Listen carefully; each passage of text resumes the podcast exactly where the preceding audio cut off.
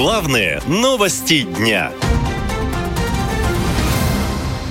В России начался осенний призыв. Что меняется в законах с октября? Итак, с 1 октября вступили в силу несколько изменений в законы. В основном это ужесточение ответственности для военнообязанных россиян. В частности, штраф за неявку в военкомат по повестке вырастает в 10 раз, с 3 до 30 тысяч рублей. При этом цель явки, указанная в повестке, не имеет значения. Наказание за уклонение от медкомиссии составит 25 тысяч рублей. В то же время в канале «Военные адвокаты» отмечают, что неявка на мероприятия, связанные с призывом, скорее всего повлечет уголовную ответственность. За порчу и утрату документов воинского учета штраф составит 3 тысячи рублей, а за несообщение об изменении данных воинского учета придется заплатить до 5 тысяч. При этом сообщать о смене места жительства нужно даже если при этом не поменялась регистрация. Кроме того, призывникам, не пришедшим в военкомат, теперь будут запрещены запрещать выезд из страны. Если же человек до призыва выехал из страны более чем на полгода и не сообщил об этом, он заплатит от 5 до 15 тысяч рублей. Несообщение о выезде с места жительства в период призыва наказывается штрафом до 20 тысяч рублей. Так власти принуждают россиян идти воевать на Украину, говорит глава проекта «Идите лесом» Григорий Свердлин понятно, что многие люди будут напуганы этими штрафами, и именно в этом, собственно, задача этого нового законопроекта. Все это делается для того, чтобы а, как только Минобороны понадобятся новые солдаты, живая сила, они могли мобилизовать столько, сколько им потребуется. Также с 1 октября повестку могут не только вручить лично. Надлежащей формой становится и ее отправка заказным письмом с уведомлением. Получение электронной повестки на госуслугах заработает с 1 января. До этой даты власти обещали не штрафовать тех, кто не явится по цифровой повестке. Есть изменения и для работодателей. Начинает действовать норма о неоказании содействия военкоматам. Она касается компаний, которые не предоставляют властям данные о сотрудниках, годных к службе в армии или не передают работникам повестки.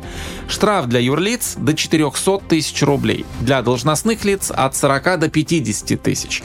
Все это власти придумали из-за сложностей весеннего призыва, говорит адвокат по военным делам Максим Гребенюк. Вполне вероятно, что этот призыв оказался непростым. Таким образом, э, опять снижением призывного возраста на исходную 18 лет, таким образом увеличить ресурс э, количественный призывников, которых можно призвать э, на, в ходе осеннего призыва 2023 года. По словам адвоката, российской армии не хватает солдат, поэтому власти всевозможными путями хотят увеличить количество военных, которых нужно отправлять на СВО. Президент Владимир Владимир Путин неоднократно заявлял, что мобилизация закончена. Но по факту она еще идет, ведь указа о завершении до сих пор нет. А значит, скрытая мобилизация продолжается, говорят юристы. Да и чиновники не на камеру признают, что без новой кампании не обойтись. Властям необходимо увеличить количество военных на фронте, чтобы компенсировать массовую нехватку кадров, вызванную большими потерями. Ежемесячно на воинскую службу призывают около 20 тысяч человек, говорит военный эксперт Владислав Фролов. Уже сейчас идет скрытая мобилизация.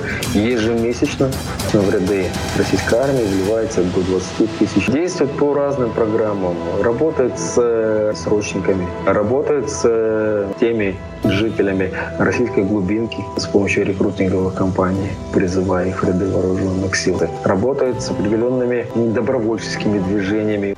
Большинство экспертов считают, что единственное объяснение решению о призыве с 18 лет – это острая нехватка солдат. Даже если их не будут отправлять на фронт, они все равно будут нужны в частях, откуда более опытных контрактников отправят воевать. Поэтому любая инициатива, которая позволит государству набрать больше людей в армию, выглядит правдоподобно.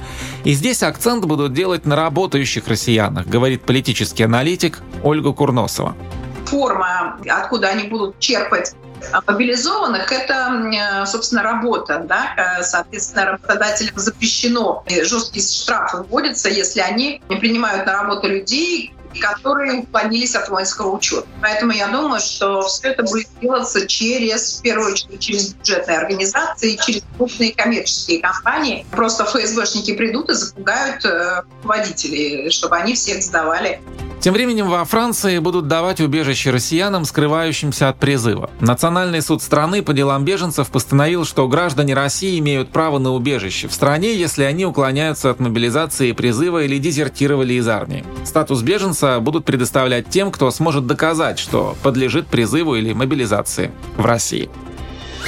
Наша лента. Коротко и ясно.